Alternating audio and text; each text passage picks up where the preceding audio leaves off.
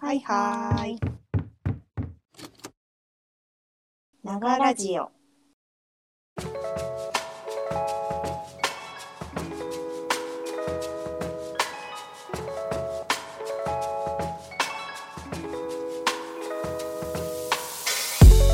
こんにちは。こんにちは。ながラジオはアムステルダムに住むノッティと東京に住む島彩が何かをしながらゆるりといろいろなテーマについて話すラジオです。皆さんも何かをしながらゆるりと聞いていただけると嬉しいです。はい、おいにがつですな。早いねいや本当に早いわねびっくりする。とね、今日あのー、今日のちょっとオープニングトークとしてぜひ島に聞きたいなと思ったのが、うんうんうん、ね、にがつからちょっとね働き働き方というかちょっとそういうアップデートをしたというのを聞いたので、うん、そうそれをぜひ聞かせてほしいな。そうなんですよ、うん、なんかこの間確かなんだおばあちゃん素敵ばあちゃんになるにはの回で確か話したんだけど、うんうん、なんかその隙間の時間が必要だよなみたいな話をしてたじゃないですか。素敵ばあちゃんになるには、うんうん、その新しいものに挑戦したりとかする必要があるけど、うん、それには隙間とか余裕が必要だなという話をしていて、全あの子育てをしている親は週よん勤務にすればいいという話をしたと思うんですが、うんうん、週よん勤務に見事にがつからなりました素晴らしい素晴らしいよね本当、えー、びっくり、あのー、びっくりしたよ。そうその会社のスピード感が確かになんかまあ会社のね制度がもともともうあるっていうのが大きいんだけど、うんうんうん、で社員でも週よんであの、うんうん、OK だよっていうのがあって、うん、もうそれをやってる人が他にもいて、うんうん、だからなんかやりたいですって言えばやれやりたいですって言ったらあ OK じゃあにがつからねみたいなすごいねで今日がねそのそうなんですよいちにちめだったんだよね。いちにちめの、あの、うん、毎週水曜休みにしようと思って、うんうん、そういちにちめの初めての、うん、休み、うん、えどうだった中休みうん、どんな、ね、どんな一日だった？めっちゃ良かったですよ。今日は朝から、うん、なんかそもそも外出もしないからあんまりで外出週末するってなっても、うん、汚れるからあの公園とか行くから子供と、うんうん、なんか綺麗な子着ないわけですよ。はいはいはい。汚れたらやだなと思ってスカートとかもほぼ履かないし、うんうん、ああなるほどねそうねそう、うんでもそれを朝からこう、うん、お母さんから譲り受けた履きたかった緑色のスカートを履き、うん、えー、なんて素敵なのめちゃくちゃいい一日じゃん。そうそうウキウキしながら子供を保育園に送って、うんうんうん、おー最高って思いながら準備をゆっくりして、うん、そそくさと、うん、あの美術館に来てきました。いいね。うん、いややっぱ全然、まあ、当たり前だけどガラッと違うねその平日休みのガラッと違うよね過ごし方。うんなんかやっぱりな行きたいなとかさやってみ、うん、まあ行きたいなとかだなとかここ行ってみたいなとかあっても、うん、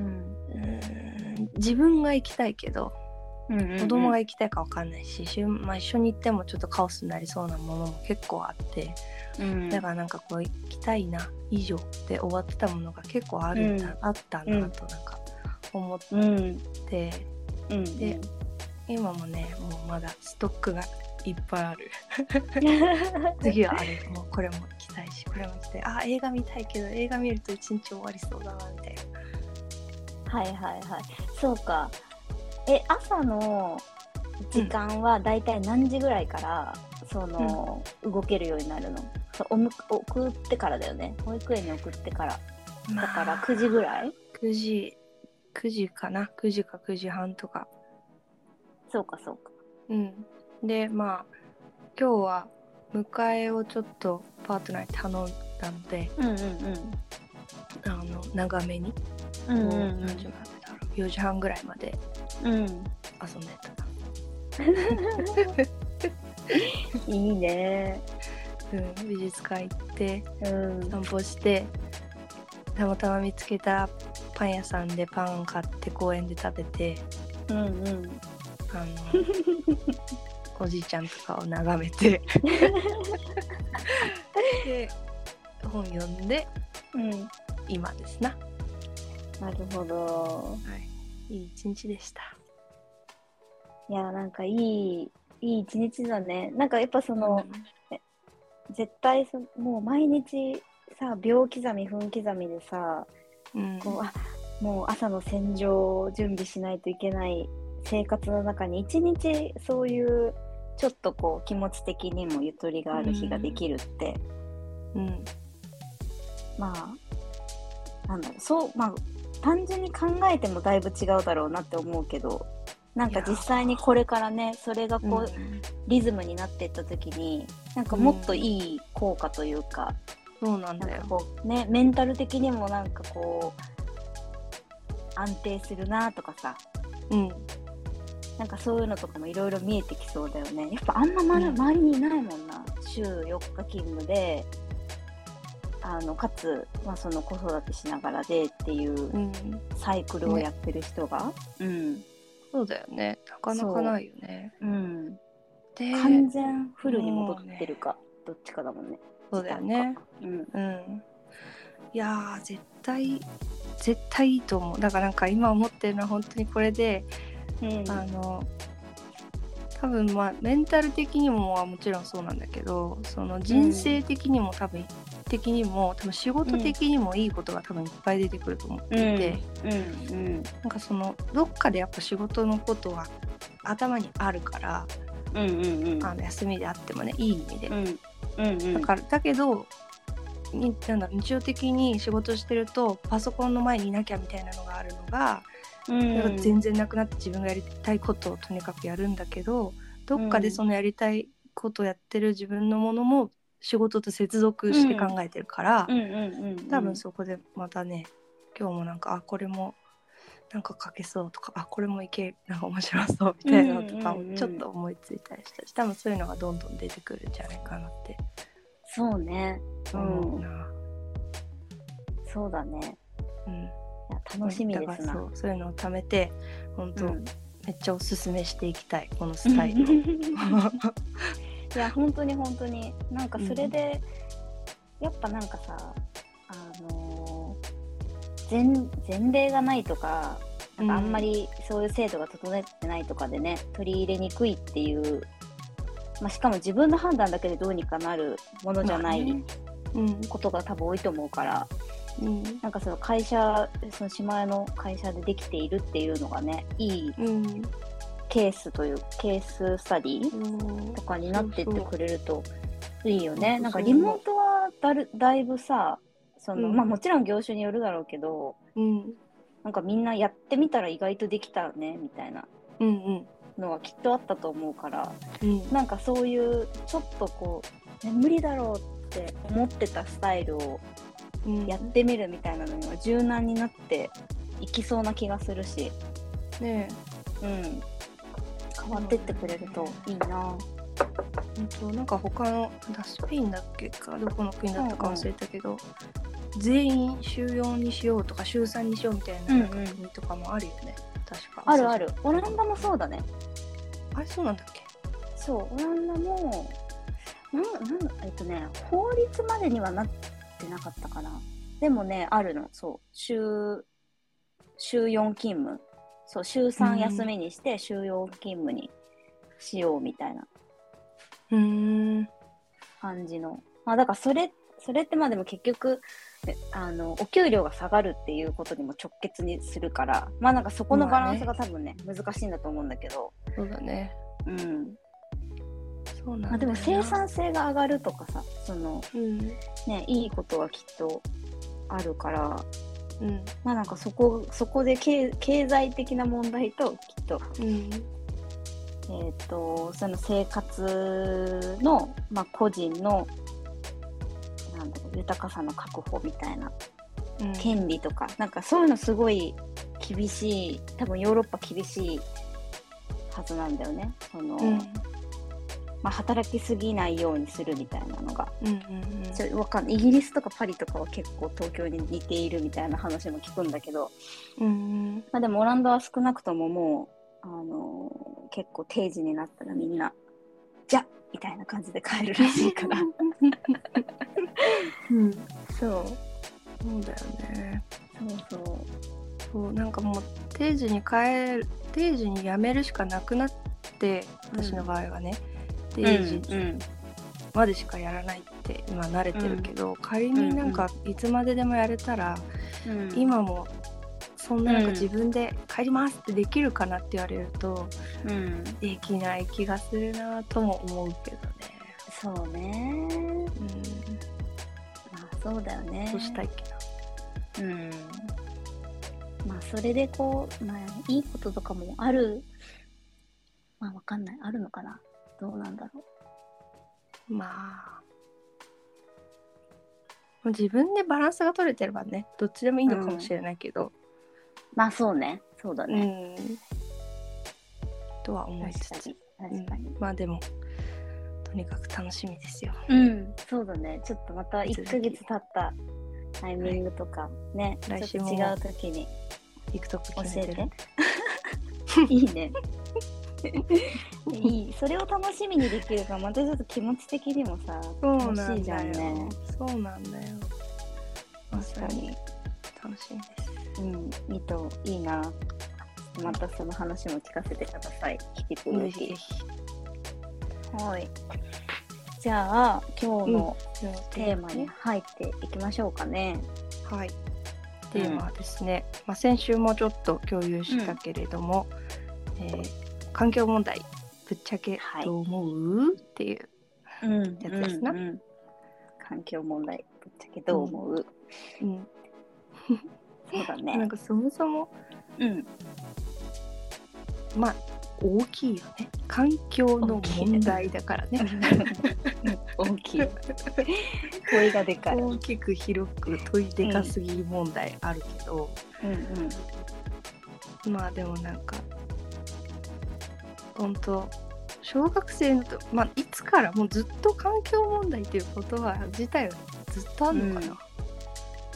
いやあるありそうな気がするね。確かに環境問題っていう言葉がいつ生まれたのかっていうのはちょっと調べてなかったけど、うん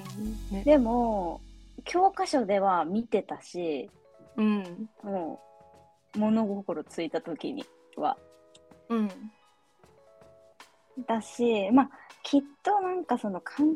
まあ、これ勝手な想像だけどあの、うん、こう世界の発展とともに生まれてきた問題だと思うから環境問題っていうのがはいはいはいだからあるんだろうね。その高度経済成長期とともに出てきたみたいなうんうんうんうんきっとね。だからまあでそうあ本当に昔からあるとは思う。うんそうだね、うん、でなんかまあかつあのーまあ、今時点での環境問題どんなのがあるんだろうと思ってなんかなんとなく自分の中にこういろんなトピックはあるんだけど、うんうんうんうん、何があるんだろうと思って調べたんだけどやっぱ膨大なんかもうすごいいっぱいあって、うん、もちろん一番はね本当にあの地球温暖化の問題なんだけど、うんうんうん、地球温暖化の問題だけじゃなくてあの森林の、うん森林伐採が進みすぎてる森のことだったりあとは、うんうん、海洋汚染とか水質汚染とか、まあ、汚染関連のものだったり、うんうん、あるね。あと廃棄物、まあ、ゴミとかだよね、うんうん、とあとはまあ資源と資源がどんどん限られてるものが枯渇してってるよみたいなことだったり、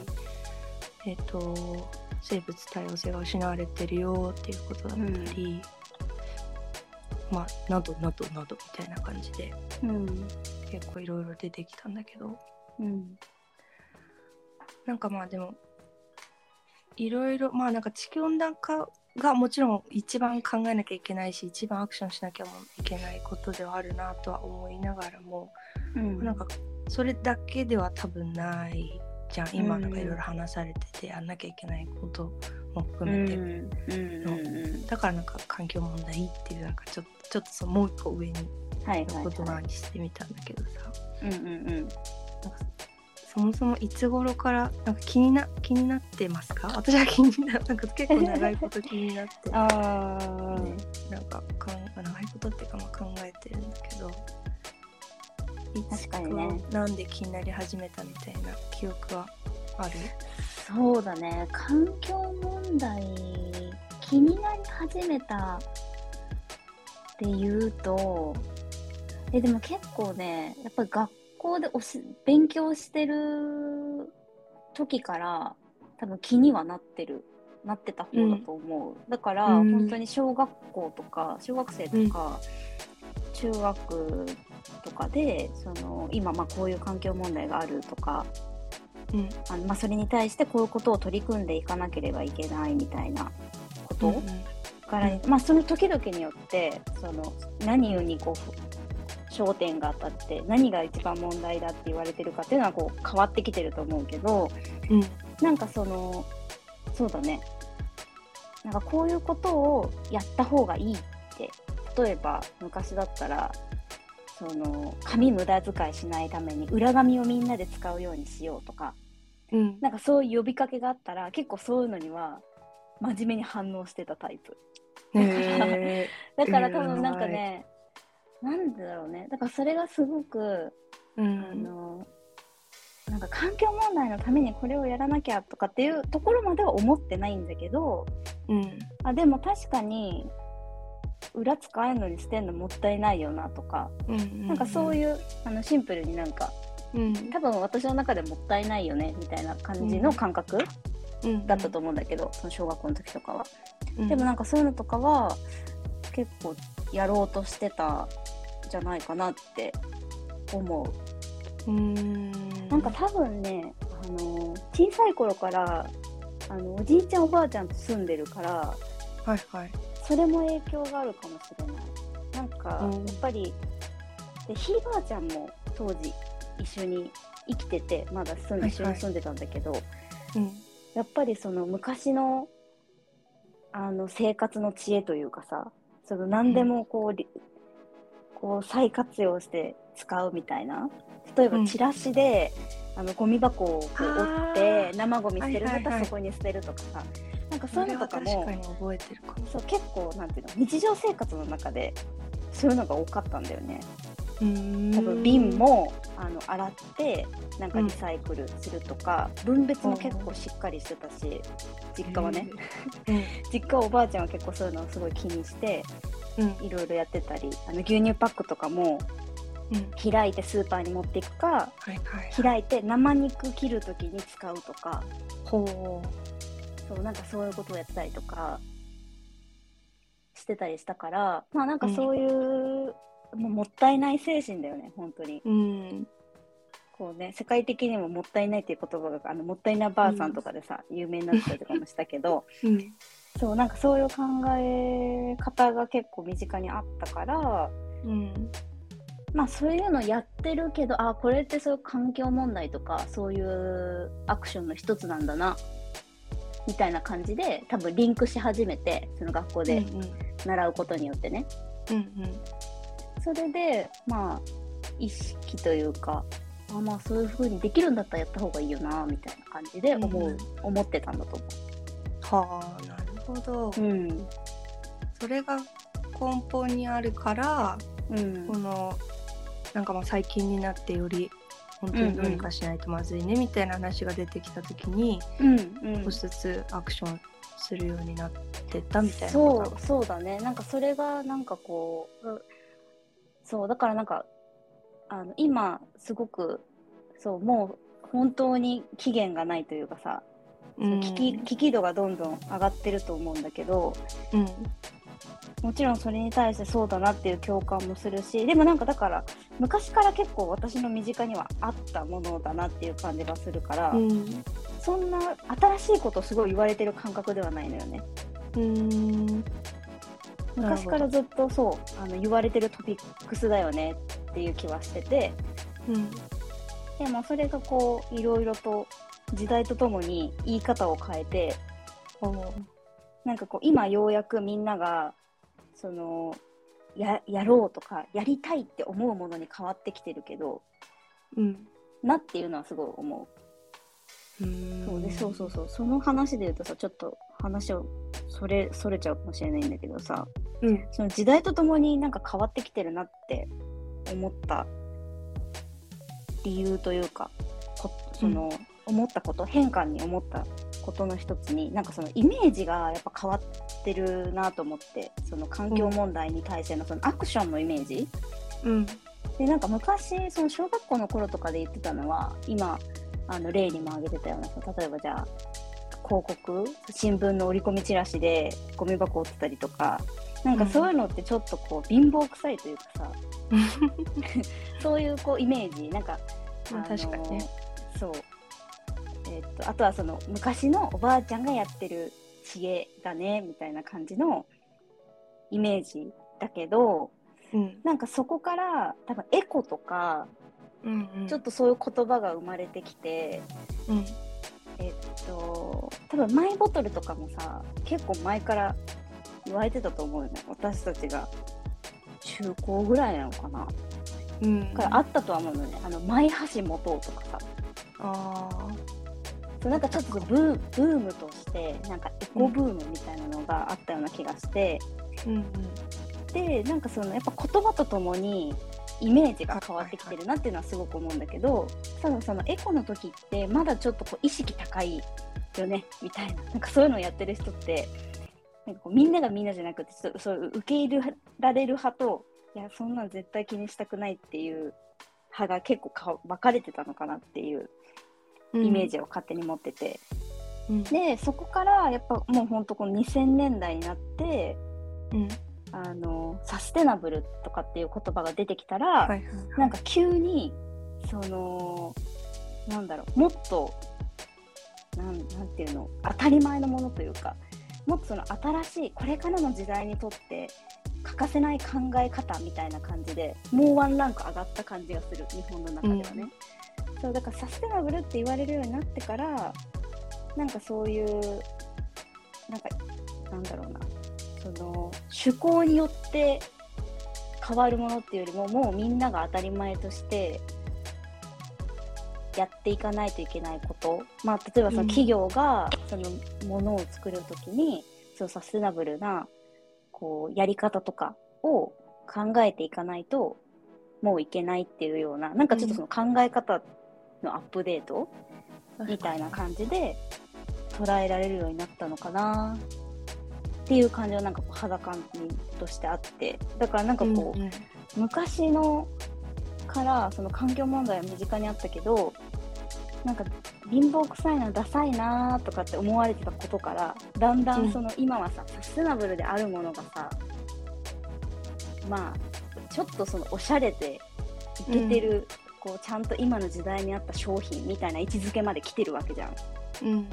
なんかそういう変化はすごくこうずーっと環境問題みたいなことを言われてる中でも、時代とともに変わってきてることなんじゃないかなっていうのをすごく感じてる。うん、うーん、確かになんかその言葉の視点であんま考えたことなかった。面白いね。うんうんうん。なんかそれ聞いてて思ったのが、エコっていう言葉ってなんか、うん、あそれエコだねみたいな、なんていうの、うんうん、肯定文で使われる感じがするけど、サステナブルって、うんうん、まあ、肯定もあるんだけど、それはサステナブルじゃないねみたいな。否定で使われることも結構多いよう な, なんか感覚がなんとなくして、でなんていうんだろう、イコールやってないの、うんうん、みたいなそうそうそうそう、マジみたいな感じの、ある種なんかプレッシャーというか、うん、圧みたいなものも、うん、まあいい意味でも悪い意味でも加わってる感じはするよね。そうだね、そうだね、うん、確かに。でも貧乏貧乏臭いっていうイメージはまああったような、まあでももったいないっていう言葉だよね。そうだね、そう、もったいないっていう、エコサステナブルって考えると確かに、うん、なんかおばあちゃんが言ってるもったいないそれなそんなのとかって言ってるのがサステナブルみたいなになるとそうそうそうそうだいぶ変わったな、ね、みたいな、まあ、そうそうそうカタカナだしね、うん、うん、確かにそうなのそうなんだよね。だからまあやってることとかさ、うんまあ、基本的な考え方とかはそんな変わってないと思うんだよねずっと、うん、目指すゴールみたいなものはねその環境の、うん、あのはじめしまえが言ってくれてた、うん、いろんな問題ゴミもゴミだったり森林だったりその空気だったり水だったりとかそのいろんなカテゴリーに対してのこう取り組もうとしてることはそんなに変わってない気がするんだけど、うん、なんか時代とともに捉え方はだいぶ変わってるんじゃないかなっていうそうだね、うん、ふうには思ってた、うんうんうん、なるほど。なんか私はなんか、うんま、かなりこのサステナブルって言葉が出てきたのがそのタイミングかはよくわかんないけど、うんうんうん、やっぱその温暖化やばいぞうん、で温暖化やばいぞ、かつこれ シーオーツー 人間 シーオーツー じゃない温室効果ガス人間が排出する温室効果ガスによるものっぽいみたいなのが、うんまあ、まあもともと結構科学者とかは叫んでいたらしいけどみんななんかこう気づき始めたあたりから、うん、そういう風になってきたというか流れがガラッと多分変わったんだろうなと思っていて、うん、私は結構確かにあの牛乳パックをなんかな、なんていうのき開いてみたい な, なんか記憶はあるっちゃあるんだけど、うん、し授業で環境問題っていう言葉を聞いた記憶はあるけど、うん、まあ興味はなかったよなうーんなんか授業の一つみたいな、うんうんうん、おーっていう感じ、うん、だったしなんか結構これは環境問題だけじゃなくて社会問題全般に対して、うん、あなんかいろんな問題があって大変だねみたいな、うん、でも私からはすごくすごく遠い世界の話だなみたいな感覚でずっと生きてたんだよね、うんうん、でも特にまあ環境問題でいくと私はその明確にちょっと思い出したんだけど、うん、にせんじゅうきゅうねんの秋頃ぐらいから、うん、イコールにねんまえぐらいからすごい考えるようになってきて、うんうん、でそれっていうのはあの子供さんがお腹に来たぐらいなんですよ、うん、なるほどね。そう多分そういう人結構いるんじゃないかなと思うんだけど、うん、で子供が来て、うん、なんか私は思ったのがそのこの子とこう将来の話、うん、の会話みたいなのが頭に浮かんで、うん、なんかママは何をしてたのって僕の未来壊れてるんだけどって壊れていくのに何もしなかったわけみたいな、はいはいうんうんうん、言われた時におうんうんうんうんうんとかってなるのはなんかなる未来が見えてそれはなんかダサいし嫌だしっていう風になんかまあ単純に見るなんていうんだろうな自分の中で自分の人生が終わるまで の, あの将来だけじゃなくて子供の将来まで見えるようになったみたいなのがあると思うんだけど、うん、なんかすごいそのタイミングで私確かにこの問題はすごいこのぐらいからあってだけど、うん、私はこういうやれることをやってたよとかもっともっとこういう風にしてた、うん、どうしてたらいいかなみたいな話がちゃんとできるようにしたいなと思ってからすごい調べ始めて、うん、で調べれば調べるほどこれやばいじゃないですかっていう風になっていき、うんうんうん、あのそうで少しずつ、まあ、行動してったっていうしてっているっていう感じなんだよね。なるほどね。なるほどね。だから結構明確にある私はきっかけが。まあでもそうね。それを確かに想像するとなんかこうより自分ごとな感じにはなるね。うん。なるほど。でもなんかそっか、今のしまやの話聞いてて、なんか私にとってその環境問題が先に身近にあったっていうよりは、多分そのもったいない精神が先になんていうの、生活の中にあったっていう感じだから、うんうん、えっとなんかそうね、何のためにそれをやってるかっていう意識としては低いのかもしれない。そのそれが結果環境問題とかなんかそういう何かにつながってるっていうのは、うん、こう後々理解していってるけど、うんうんうん、なんかあんまりその環境のために環境問題のためにこういうことを昔からしてたよっていう感じではないかも。うーん、そうか。でもなんかもう、うん、なんていうんだろうな、結構そのこの環境の話ってさ、なんかいろんな問題全部だけどさ、うんうん、あんまり話せる友達、うん、人が周りに結構ずっとあんまいなかったんだよね。うーん、なるほどね。でもなんかその中でまあ数人いるんだけど、うんうんうん、その中でも話せたのは結構ノッティだったんだよね、うんうんうん、で、でも確かに な, なんかきっかけを今の今まで聞いたことなんかなんで話せるんだろうっていう周りは結構ね、これも後で話したいんだけど、うん、まあ話したら気にしてるのかもしれないけど、そもそもそれをトピックに上げて話すような友達はそんなにいない、うんうん、からあのそう、うん、そのきっかけは今日聞いてなるほどって思ったんだけど、うん、なんかもったいないが確かに染みついてる日本人はいっぱいいる気がするけど、それと今 の, この気候変動がこうリンクしてる人って、うん、意外といないんじゃって思うんだけど、なるほどね、なんか別問題ないしはもうやってるからみたいなのも聞いたことある。結構やってるんだけど分別とかめちゃくちゃしてるのに何なのみたいな、うん、なんかやってますよってなってる人もいるって聞いたことあるし、うん、いや確かに、なんでリンクしたんだろう、確かになんでリンクなんでリンクしたんだろうねなんでリンクしたんだろうななんでリンクしたんだろうね。周りにいる、うん、ちなみにそういうこの環境問題を話す友達。あ、でも結構ね話せる、なんか話せないなって思ったことはどちらかというとちょっと少ないかもしれない。なるほど。なんかまずその、まあ、中高とかでそのなんていうんだろう、まあ授業として環境問題とかをやってた時からだけど、うん、なんでだろうね。なんかね、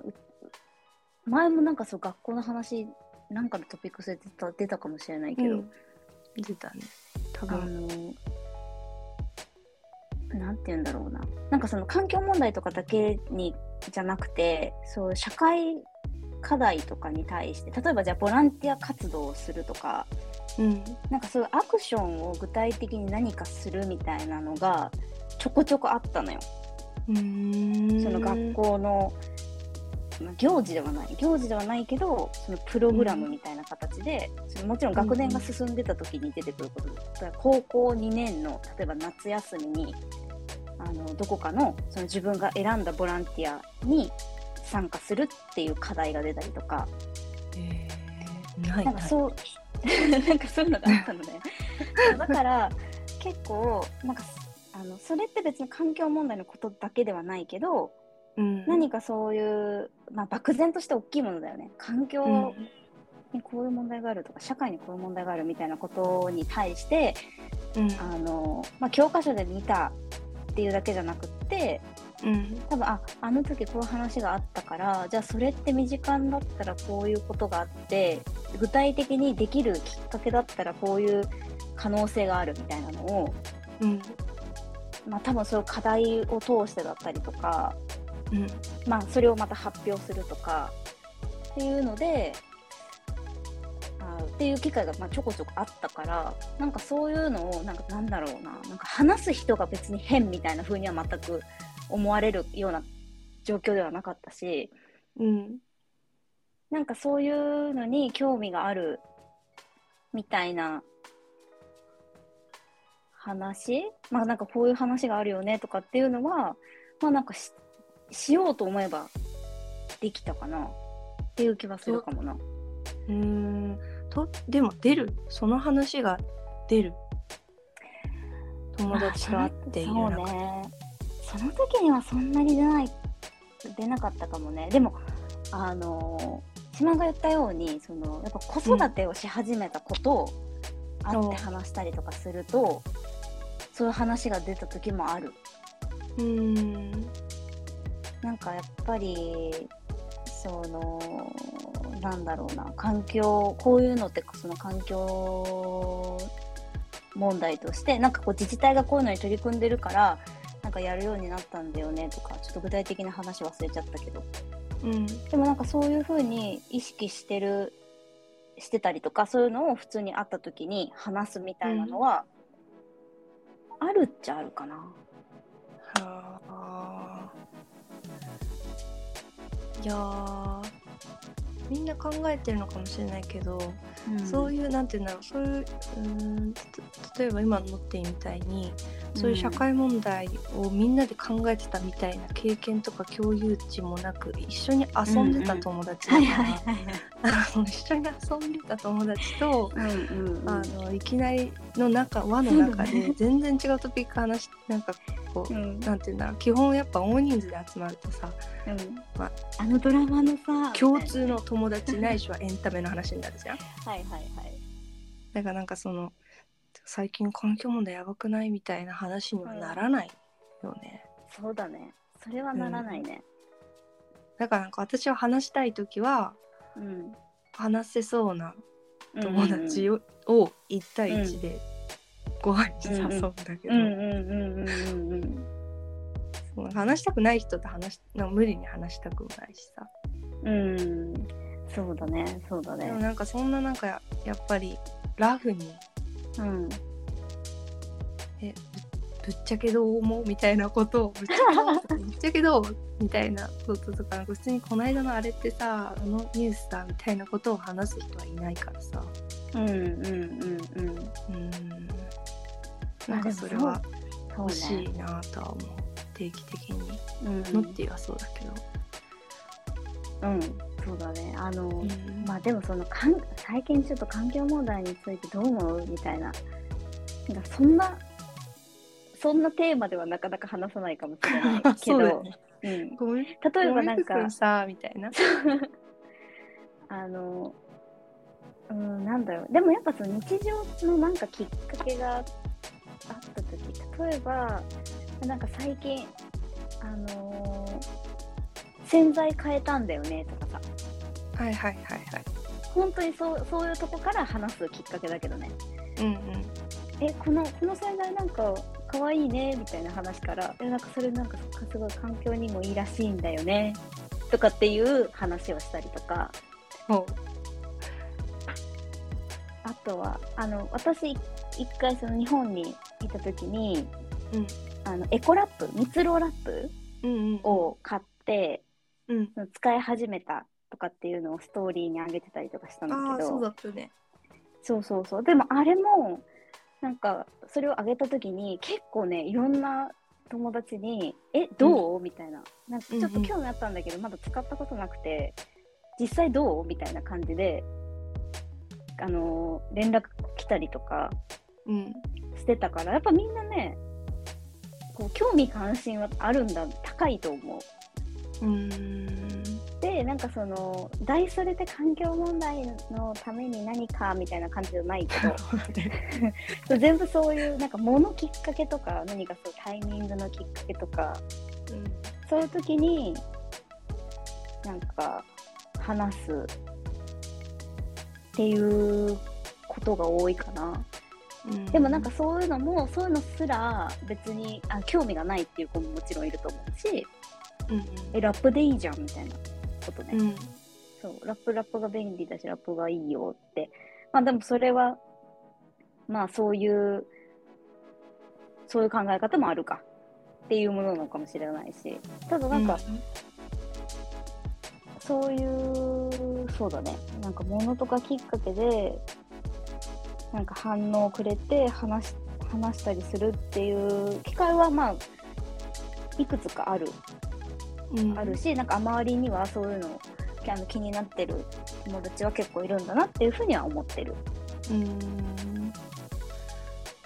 そうか、うんうん、いるんだけどね。うんうんうん。でもあの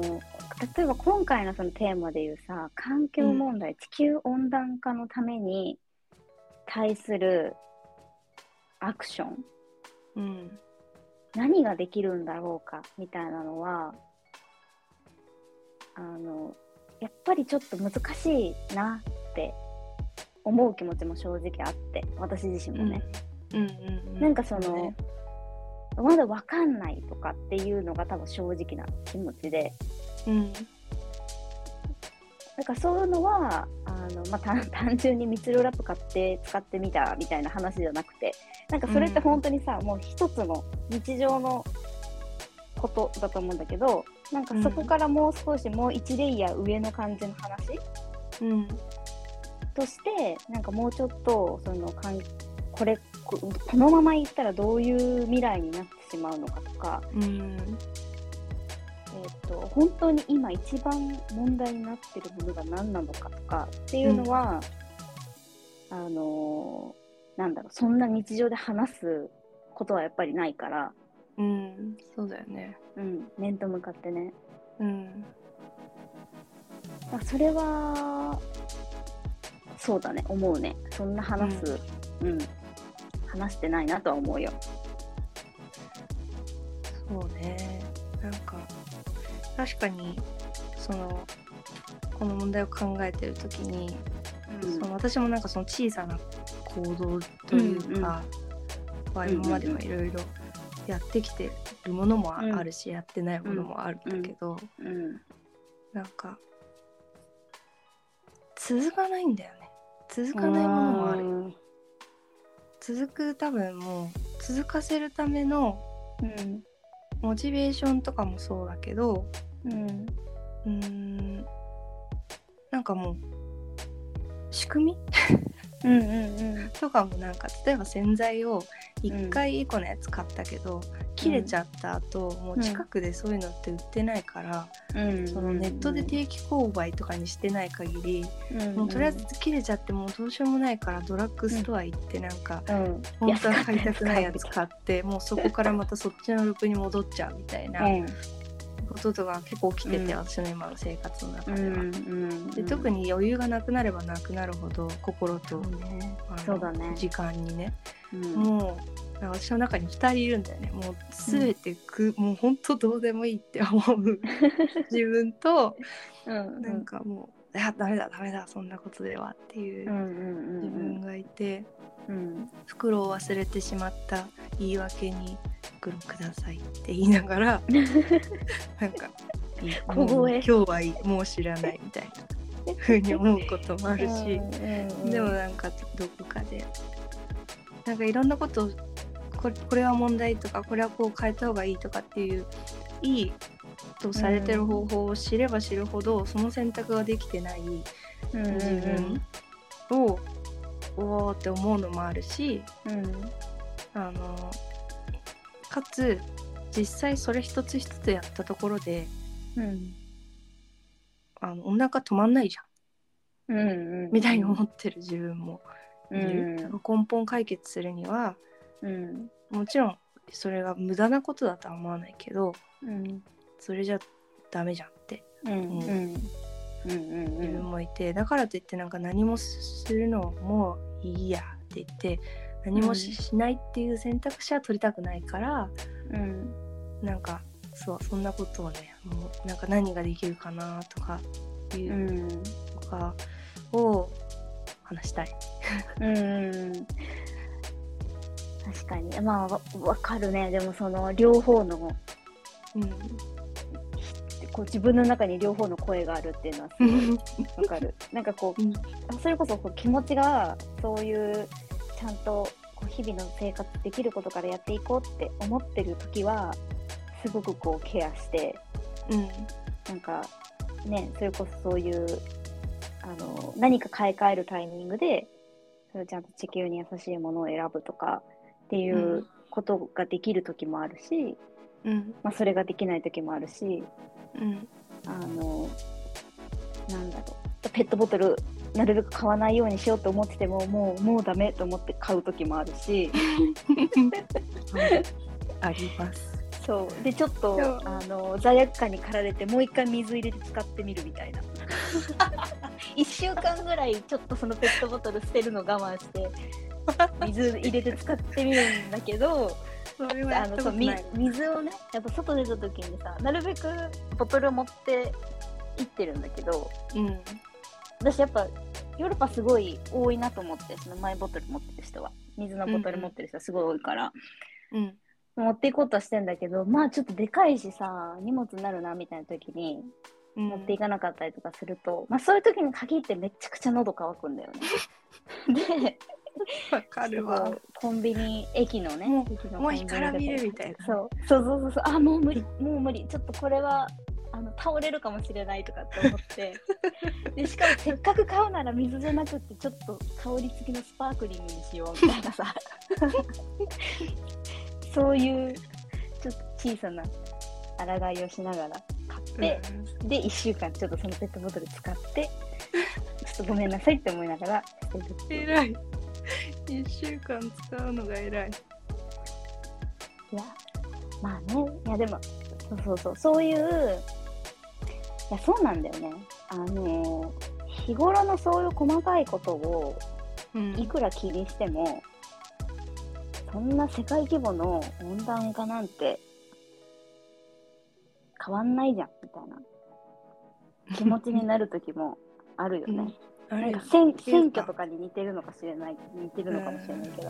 うん、そうだね、私の一票でそんな変わるわけないじゃん、日本の政治がさみたいなねね、なんかね、鶏卵っていうか、うんね、ど, どちらかが動くしかないんだけどさ、うんうんうん、多分とは思いながらそんな一個一個ちまちまこっちがやんなきゃいけないようにするんじゃなくてもうシステム変えてくれよってうん、うん、もうそう思ったりもするしそうでもなんかそのフェーズに来てる感じはしない？なんか私は結構やっぱり今のもっと若い世代、うん、Z 世代とかそれよりも若い世代があのやっぱり、まあ、よくさその仕事とかで目にするアンケートとかで言うと要は購買決定するときに、うん、その会社がどういう風な環境に対する、うん、あの配慮をしているかっていうのが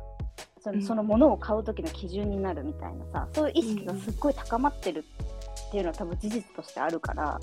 うん、そうなってくるとブランド企業側が変わるしかない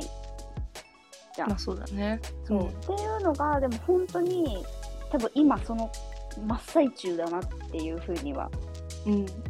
思ってて、うんうんうん そ, うね、まあ、それが本当になんていうの中身のある変化になってるかどうかっていうのは多分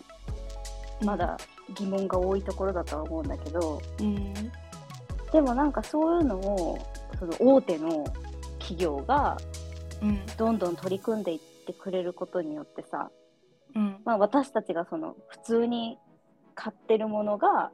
結果環境にちゃんと配慮されているものに変われば、うん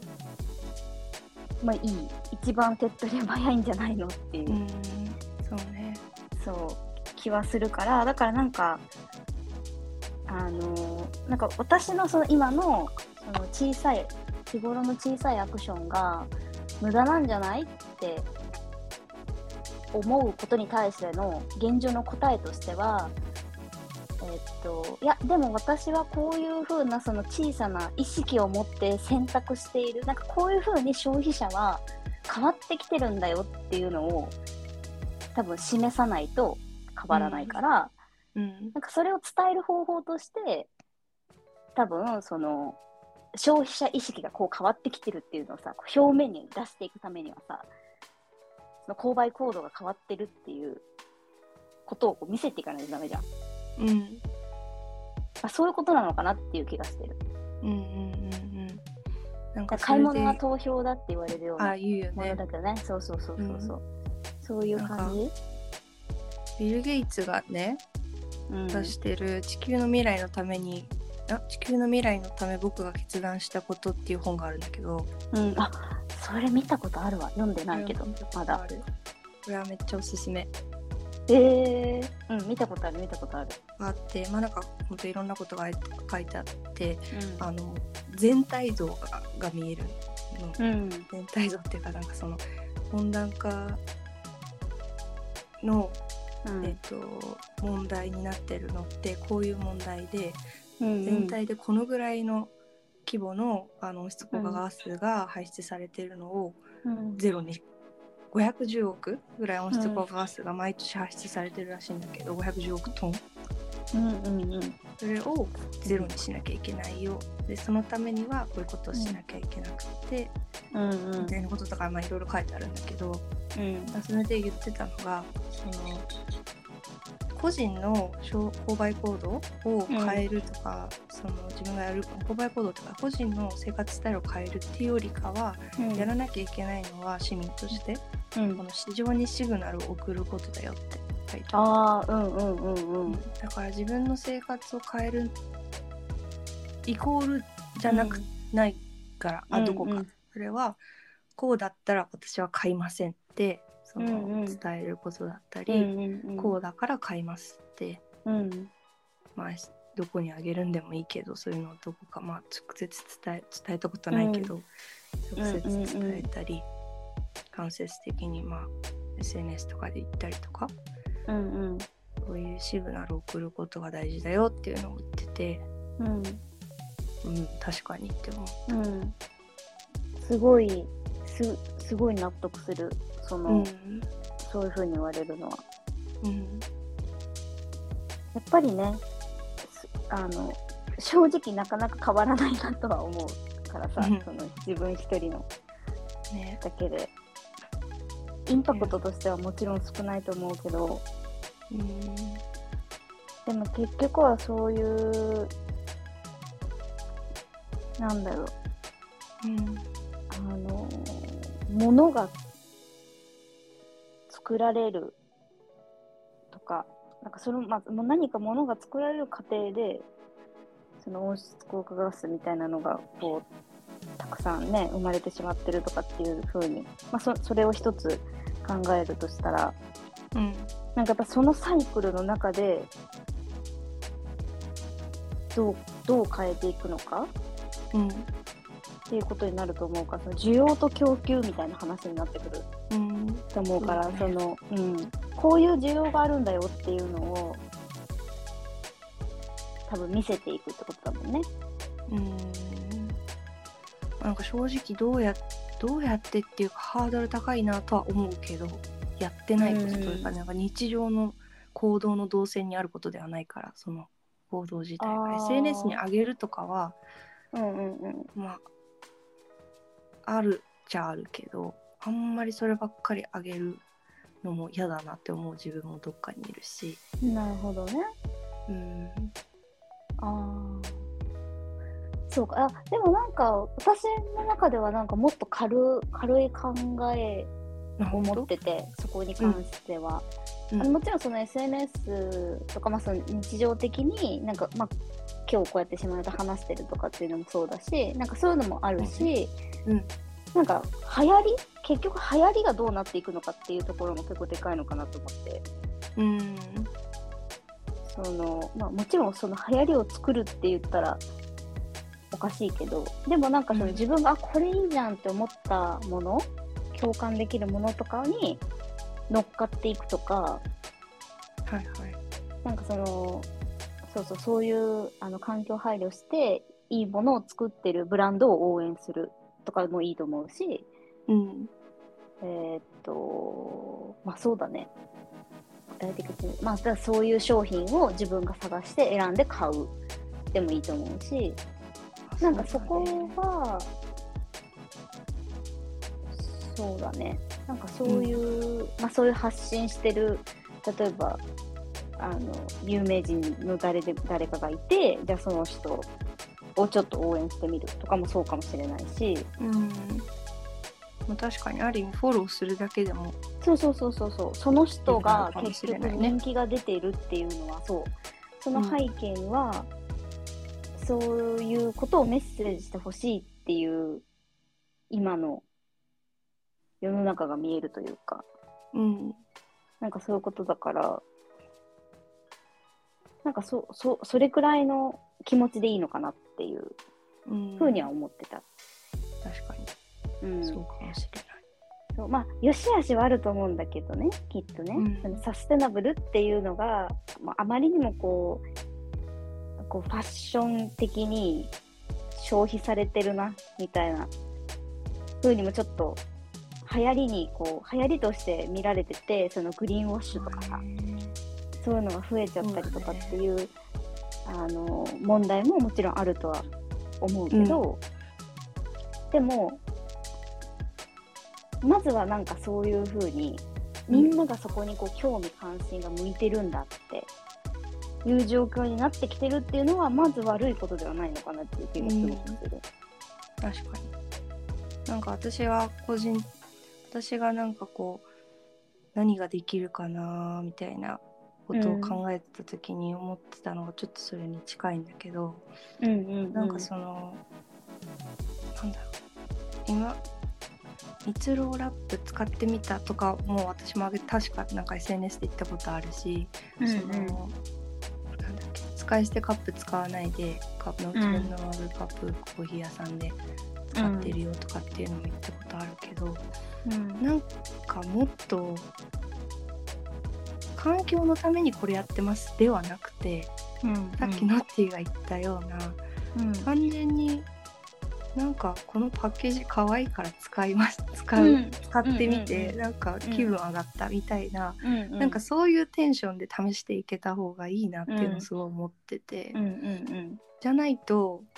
そもそも続かない続かないっていうか、なんか楽しくないからつ楽しくないともう続かないじゃん。うん、やらねばその通り、まあ、やばいとかって言ってるとさ、うん、続かないから、なんかそういう方向で試していくみたいなことができないかなって思ってたのと、うんうんうん、あとなんかそれを自分なんか個人のインスタとは別で、うんうんうん、それ用のアカウントを作って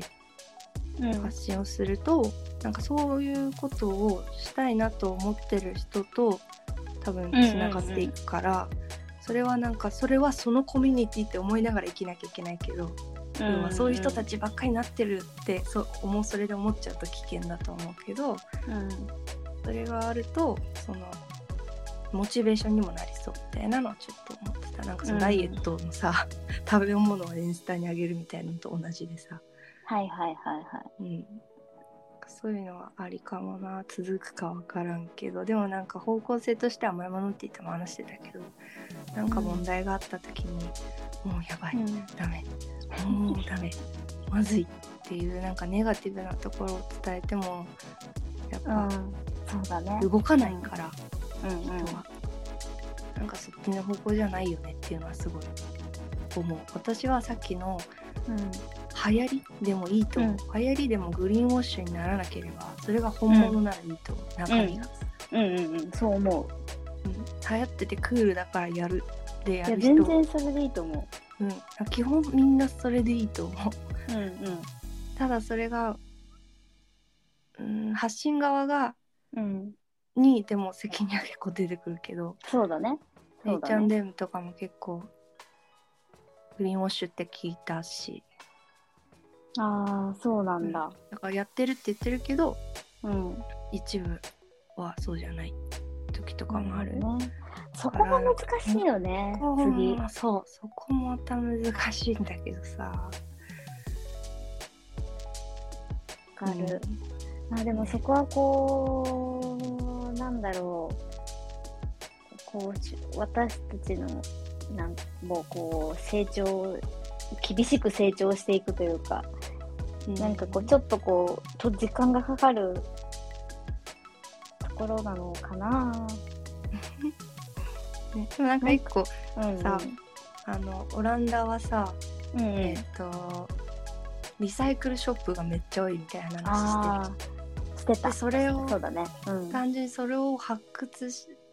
なんか欲しいものをそこで発掘するのを楽しむみたいなのはさ、うん、楽しいし、うん、環境負荷低いからさ、うん、なんかそういう方向性を、うんうん、でやりたいなっていうのはある。うん、そうだね。それはそれはいいよ。なんかね、やっぱりね、こっちに来て思ったのは、日本はね、物がめちゃくちゃ多い。っていうのは至る所に、うん、なんかやっぱりあの売られてるものがすごくバリエーションがあるなって、うん、ありすぎるなって正直思った。ひゃく均とか？そう、ひゃく均とかもそうだし、うん、あの例えばもう本当にあの薬局行ってシャンプー売り場行ったらさ、もうジュワーってシャンプーあるじゃん、うん、なんかもう絶対こんなにいらないだろうっていうぐらいあるじゃん種類、うん、あるっていう。いやもちろんあのなんて言うんだろう、わかんない、ちょっとその経済的なこう知識がわからないから、なんかそれがこう国が発展していく上ではすごく大切なことだったのかもしれないけど、うん、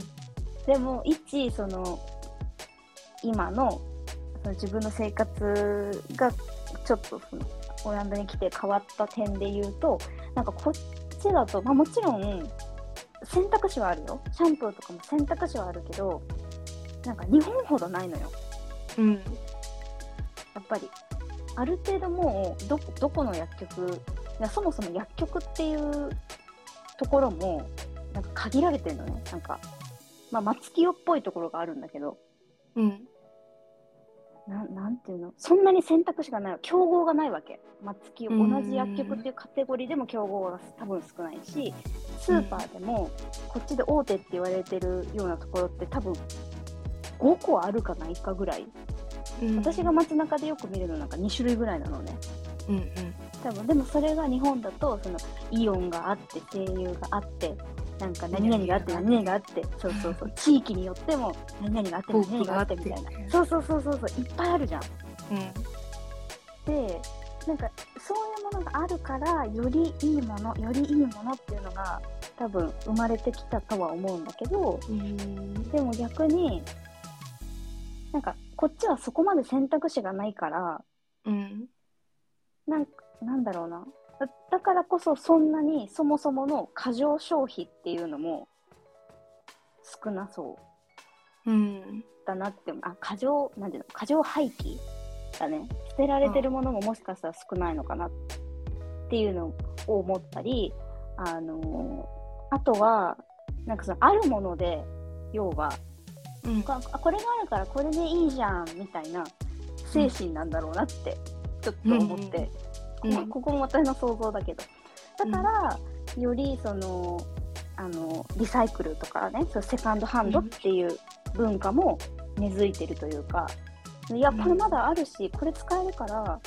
まあ、私たちはもう使わないけど必要な人がいたら使ってもらって、なんかそれでいいじゃんみたいな、新品じゃなくていいじゃんみたいなさ、うん、なんか そ, そういうのも受け入れやすいのかなーって、うーん、いうのは感じた。へえー、そうなんだね。そう。それで満足している。なんか、うん、あと思うんだけど、メルカリは正直使ったことなくて、うん、使った方がいいと思ってるんだけど、うん、この文脈でいくとね、えー。でもなんとなく日本のリサイクルショップって。汚くてダサいイメージがある。うんうんうん。ノッティがなんかこの間送なんか上げてた写真とかを見ると、うんうんうん、わかんない。これは日本から見たオランダだからかもしれないけど、うん、なんかめっちゃかっこよくいいじゃん、うん、ないですか。うんうんうん、なんかだからリサイクルでいいはずなのに、うん、なんか、まあ、他人との距離感みたいなものももしかすると。影響してるのかもしれないんだけど、うん、なんか全く知らない人が使ったものを使うことに対する抵抗感みたいなのが結構私あって、うんうんうん、あとまあダサいね。いややそうだよね、何なんだろうね。私もそれはね、なんかもっとかっこいいリサイクルショップないのってすごい思ってたいやわかる、すごく言わんとしてることはわかるよ。言語ちょっと言語化難しいなって、うん、思うけど、さっきのあの昔のそういう環境、なんかエコってちょっとダサいなって思ってた感覚に近いんだろうなっていう気がしてて、ああ、まあ、あとは何なんだろうね、デザインとかがもそもそも違うみたいなのもあるのかな。だってなんだ、固有名詞あげたらあれだけど、うん、ハードオフとかさ、はいはい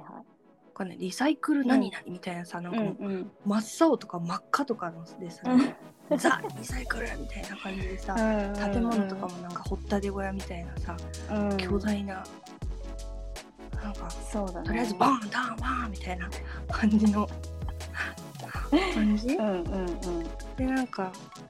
古着屋のイメージもあるかもしれないんだけど、うんうんうん、古着屋とヴィンテージ服って違うじゃん。そうね、そうね。なんで、何が違うのかいまいち分かってないけど、うん、で古着屋もさ結構臭いじゃん。うんうんうんうん。独特の香りはあるよね。うん。大学生の時とか買ってたけど、うん。それで匂いで苦手な人は一切買えなかったりするしさ。あるね。うん。何話したの忘れたけど、とりあえずいやそういう同じそうなんか大事にして、ね、その、うん、大事にして誰かが使ってたものを譲り受けるみたいな、うん、なんかその、うんうん、いい情緒的なリサイクル、うん、巡るみたいなことの、うんうんうんうん、なんかあったかい感じが全く抜け落ちた、うん、なんかかなんか使ってやってたけどちょっと安くするから買えばみたいな感じうん、すごい中古だね、中古販売って感じだね。そうそうそうそうそう、うん、だからなんかなんとなく勝手なイメージだけど、うん、でもオランダとかそのヨーロッパとかのリサイクルは、うんうん、なんか長いこと大事に愛用してきた机です、うんうん、どうぞみたいな買ってやってくださいみたいな感じがするはいはいはいそうね、確かに。いやそうそれはあるとあるね。でもなんかイメージの問題なのかもしれないなって思うけどね。結局まあもちろんそのでもこれはちょっとガラクタだろうっていうようなものが置いてあるお店とかももちろんあるし、うん、まあでもあの家具とかだったらね、その、まあ、使われてる素材とかをがもしかしたらその日本でそもそも売られてるようなちょっと違うっていうこともあるかもしれないけど、うん、まあ木の木の椅子でね長く使われてちょっと年季が入ってるけどそれが味になってるような素敵なものとかさ、うん、そうそう、なんかそういうのがあったりとかっていうのはあの見てて思うけど、やっぱりそうね、いっこはそのさっき の, あのシャンプーめっちゃ種類多いっていう話じゃないけど、多分そういうのが日常生活のいろんなものにおいて言えることなのかもね。だからね、家具一つにとっても、うん、うーんなんだろう、安くて質がいいものみたいな、うん、ものを目指すとさ、こう結局長く使った時にちょっと何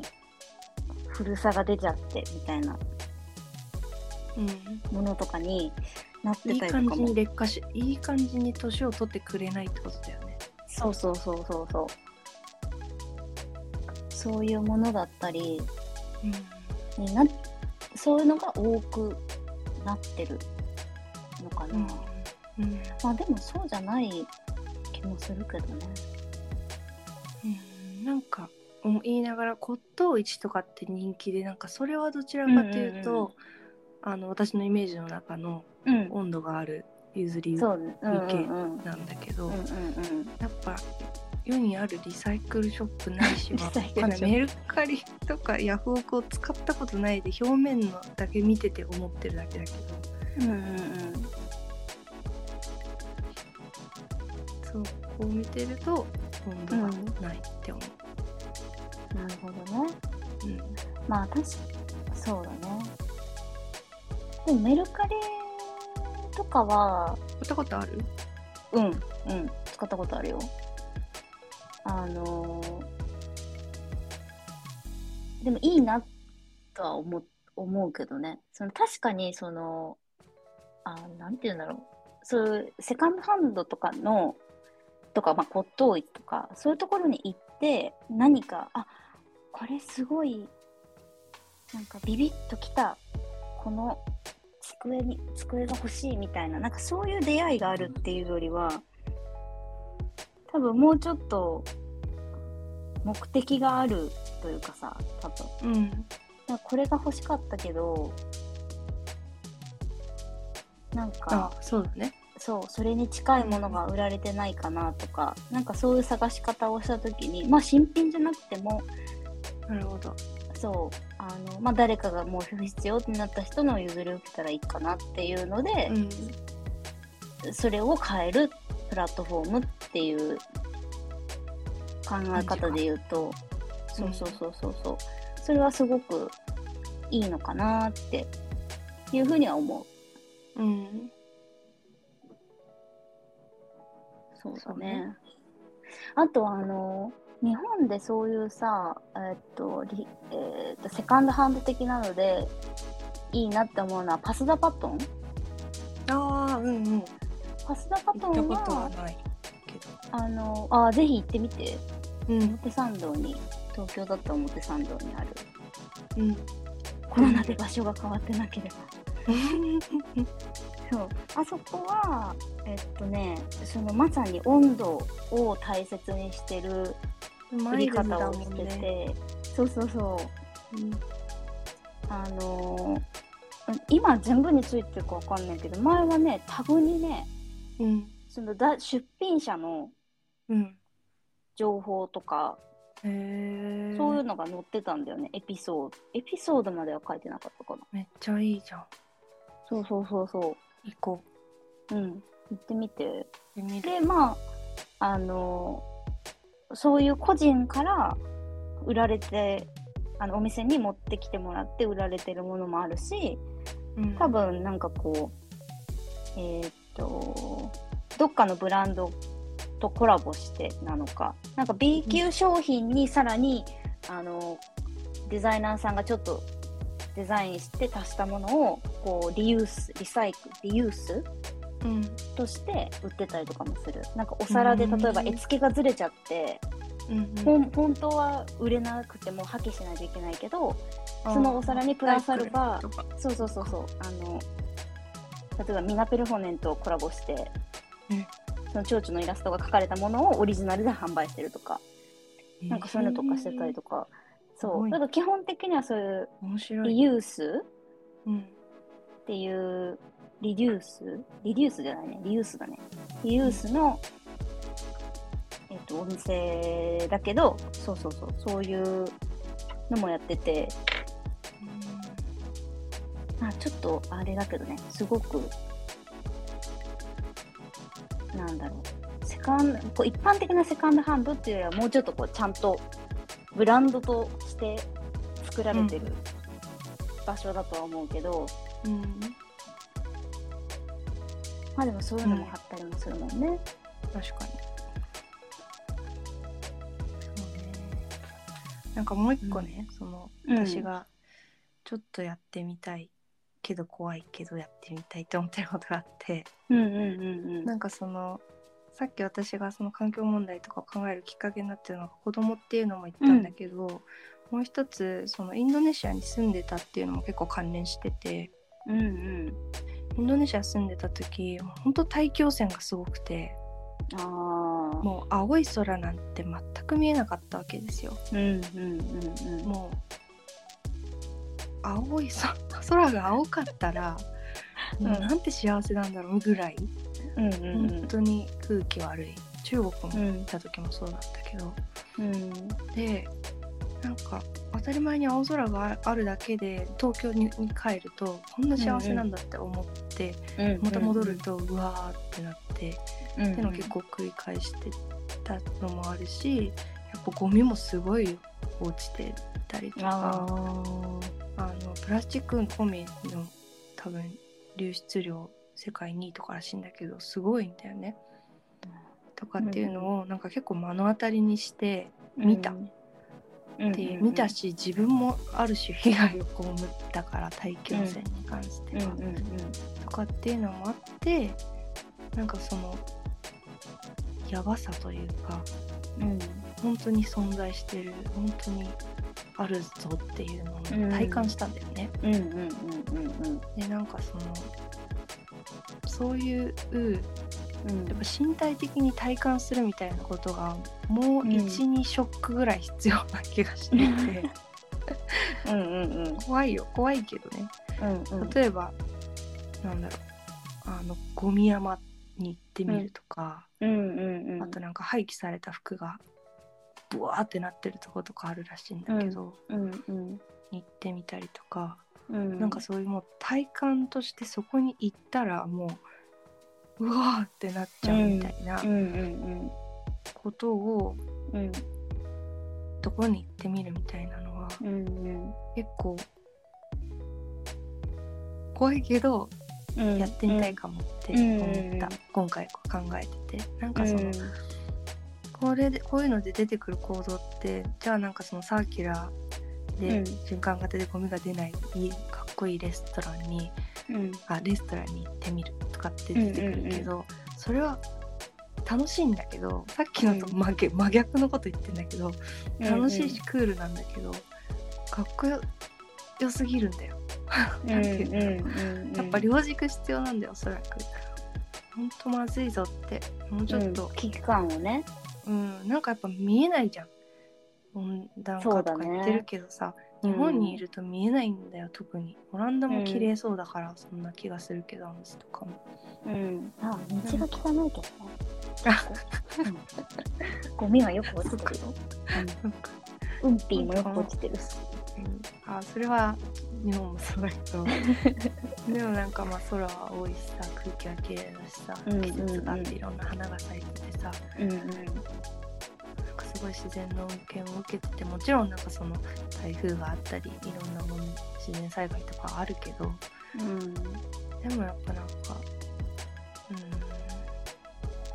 うん、そんなになんか体感できない、うんうんうんうん、問題の大きさに対して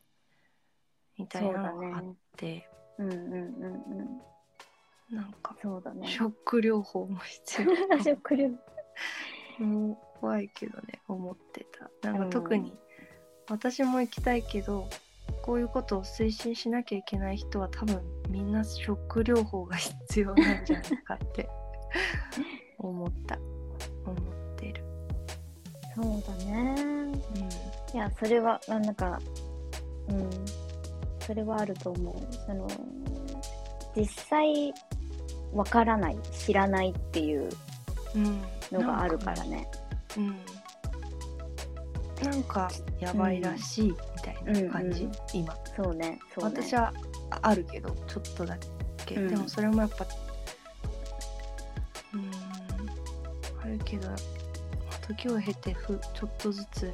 薄れていくのもあるし、うん、体感としてはあるっちゃあるけど、うんうん、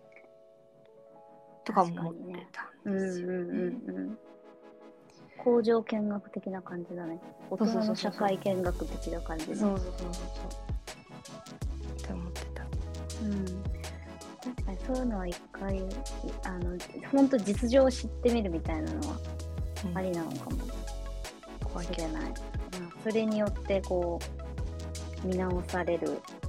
あ、本当にこういうことしなければいけないんだって思うこともあるだろう。うんなんかドキュメンタリーとかってないのかな、そういうの。いやダメなんだよ、ドキュメンタリーじゃ絶対ダメダメダメ、甘かったか。映像は確かに強いよ、映像の方が文章よりは強いけど、うんうん、体感できないから。そうだね、うん、そこに行って肌で空気とともにそこに場所に行かないとダメなんだよ、うんうんうん、と私は思ってるなるほどなるほど。いや、うん、いい、いいと思う。 そ, そこまでこうやっぱり行動できるっていうのは、そんなこと言いながらそこまで行動できるか分かんないけどねなんかもうでも調べてみてもいいか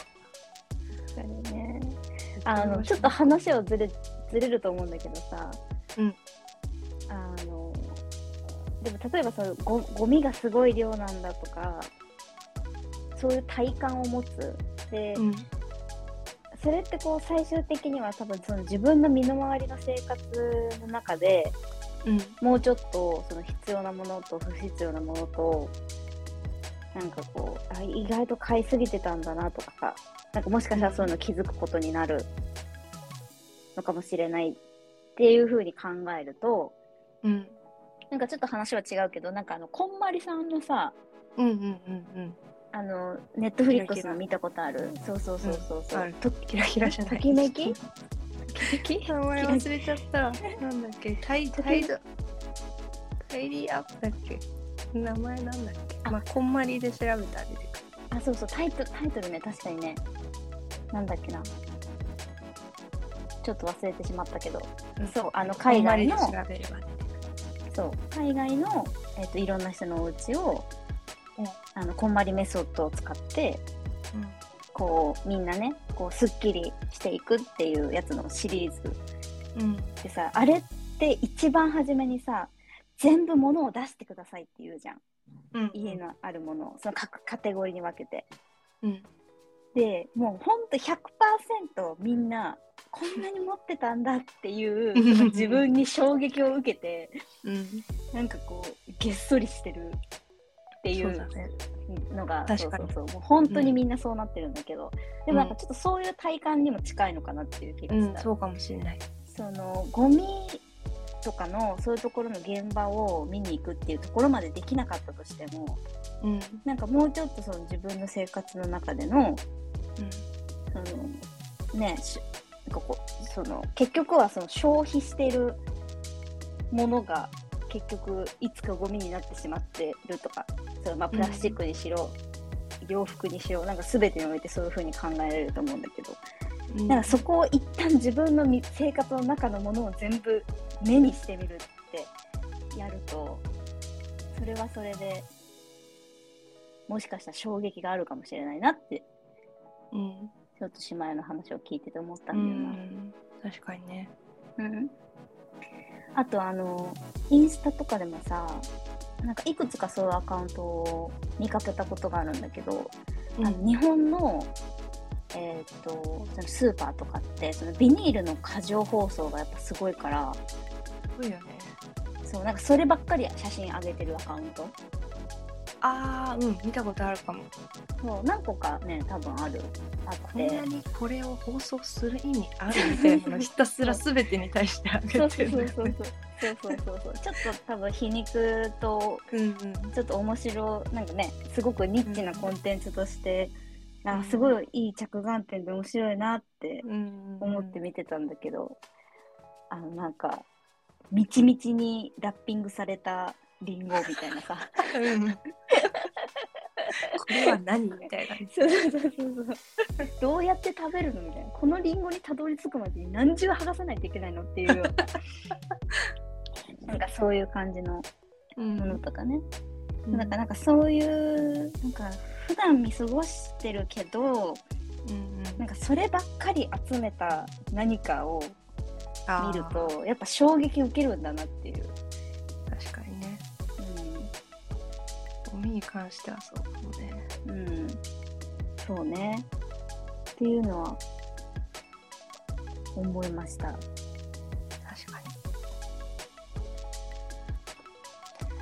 かに、うんだからなんかこうどうですか環境問題ってやっぱりこう大きいよねテーマとしては。まあ大きいしやっぱそのいろんな問題問題が複雑にもう絡み合ってるから、うんね、今話してる中でもやっぱそのね結構、うん、あの温室効果ガスの話からゴミの話から、うん、なんか、うんうんうんね、いろんな方向にいたり来たりあっち行ったりってなると思うんだけど、うん、なんかそんな感じであれ何が問題だったんだっけってなんかもうよくわかんなくなるみたいな、はい、だからなんか、うん、あのレジ袋はノーというのに謎のなんか、うん、何薄い薄い袋に肉のパッケージ入れるとかなんかそういうのはひたすら止まらないみたいなあるねいや本当だよね。本質が多分なんかわか理解されてないんだなってすごい思うよね。うんなんかぼーっとしてると全部入ってて薄い袋に、うん、あっあっあっってなってわかる。懐かしいでしょ。懐かしい。こっち全くそういうのないからさそうだよね、うん、むしろみんなもうなんか抱えて帰ってる人とかもいるからここ、うん、中には袋袋を買わない誰も袋は買わないっていう、うんうんね、いやそうだね。なんかなんかいやでも全てがつながってるっていうのはすごく思う、うん、なんかね本当にあのでしかもそうだななんか私が今回これを考えてみて思ったのは、うん、やっぱり結局その環境問題ってなんで生まれるんだろうってかん考えたんだけど初めに、うん、それって今日もちょっと話してたけど結局はそのなんかこう私たちの生活が豊かになっていくとともに生まれた問題だと思ってて、うん、その要はなんか何ができていて正解な状態なのかっていうのはさ結局昔のように戻そうってしてるんじゃないかなって思うのね、うん、汚染が進んでいるっていうのはさ要は汚染がなかった時代に戻そうとしてるわけでしょきっと、うん、だからじゃあなんで汚染されたのかって言ったら多分その私たち人間が本当に暮らしやすいようにこう何かこう革命を起こしてさ進化していく中で、うん、汚してしまったとか何かをこう破壊してしまったみたいなことだと思うから、うんうん、なんか結局そうやりすぎちゃったみたいなことを今こう適切な量とかに抑える、うんうん、っていうことなんだろうなってざっくりねざっくり言うとなんか量っていうよりも私はやり方を変えるっていうことだった、うんうんうん、この方法じゃなかった化石燃料じゃなかったみたいなプラスチック革命的ってなったけどいやそれじゃなかったんだよ、うん、それじゃダメだったんだっていうなんか方法のチョイスミスみたいなものだったんだろうなと思う、うん、確かに確かに、うん、そうだねだからなんかそういう本当にちょっとこうもうちょっと根本的なところじゃん結局、うん、そのそもそものこのやり方をじゃあ変えましょうちょっと今これやりすぎてるところをもうちょっとそうやり方変えつつ減らしてもいいかもとか、うんうんうんうん、なんかそういう見直しを多分あのなんなんていうのもっと私たちの生活レベルとかじゃないもっと規模が大きいところの話だけど、うん、なんかそういうところでやっていってほしいなって、うん、でそういうことをやっていくことを私たちも支持するっていう風に、うんなっていくのが多分ベストなんだろうなっていう気がするから、うんうん、だからなんかこうそうね日常生活でなんかそう物を買うときにそういうのをこう気にしながら買う、うん、とかっていうのはもちろんやっていきたいことだなってなんか改めて思ったけどねでももうなんかその我慢するとかっていうのも全然違うなってすごい思うから、うん、なんかそうじゃなくてそっちの方向だとやっぱり続かない、うん、続かないよねそうだね私はこのにねんぐらいで思った、うん、我慢とちょっとワクワクってもうあったこともあるんだけど例えば大豆ミート使ってみるとかも、うんうんうん、最初なんかねこれどんな味するんだろうみたいな感じで使ってたけど、うんうんやっぱりなんで続かないかって美味しくないんだよねうーん美味しいと私は思わない美味しいと思う時もあるけど、うんうんうん。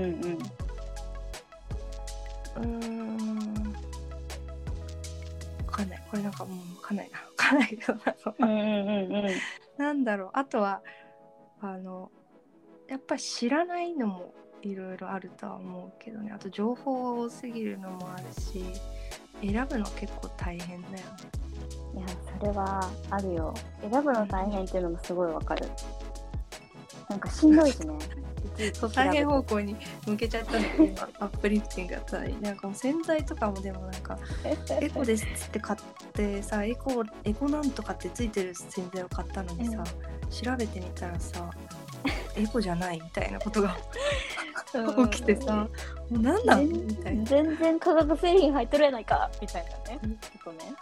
んなんてあったりもするし、うん、なかなかね、なんかその一個一個やってくのはやってきたい思いと、うん、いやー し, しんどいなっていう思いとありつつ、うん、うん、そうね。まあ、でもなんか、うん、あどうぞどうぞ。根本的に本当にこの温暖化にか限って、うんまあ、他のもそうだけど、うん、根本的に解決するにはやっぱり絶対システムと金持ちが動くしかなくて、うんうんうん、もちろんそれに賛同する我々は必要なんだけど、うんうんまあ、それを決断するのは金持ちもしくは力も力を持ってる権力持ちなので、うんうんうんその人たちが正しい知識で正しい決断をしていくっていうのが絶対必要なんだろうなっていうのは、まあ、さっきのビル・ゲイツの本読んでても特にすごい思ったんだけどね。うんうん、なんか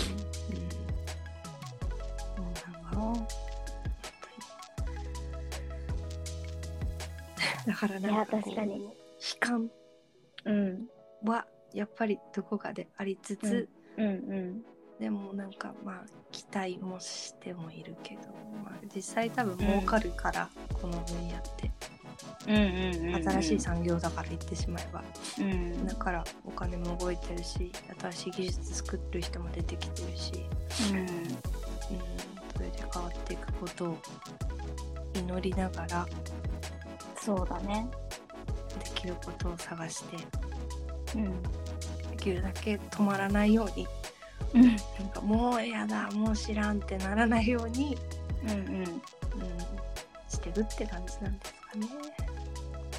と思ってる。そうだね、うん、なんかでも多分いろいろこの先もっと急スピードで変わっていきそうな気がするよね。そうだね、より、うん、多分そんな気が、まあ、なんか今まで以上に、うん、なんかもう取り企業が取り組み出してるからなんかそこはすごい楽しみだなって思う。うん、うん、そうね、この過程を生きているうちに見られるのは楽しみではあるけど、そうだね、う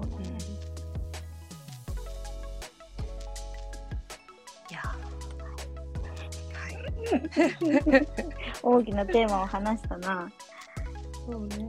まあ、またちょっと時間を置いて、うん、なんか定期的に話してもうちょっとあの、うん、いっこずつやってみてもいいし、そうだね、廃棄物のことだけ話してみると、うんうんうんうん、絞ってね、うん、そうしましょう。はい、長くなっちゃいましたね、はい、今回も濃厚な濃厚な時間でした。今回も濃厚だしやっぱり話したりないんですよ話したりないなっていつもなっちゃう、うん、いつもなっちゃうね、ねえ、うん、やっぱ収録の後は話し続けてしまうそうそうそうそうそうなんですよ。まあまあとりあえずまあ、これでね終わる、うん、終わるってかこれは録音は終わりだけど、うんうん、行動と思考は続いていく問題ですな、まあ、全部そうだね、うん、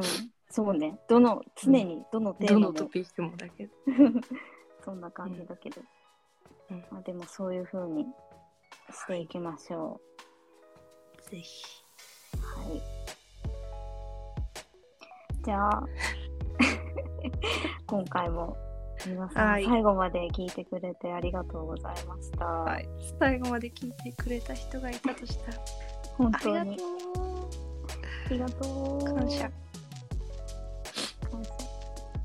またまた話しましょう。うん、そうしましょう、うん、じゃあまた次回の回でお会いしましょう。はい、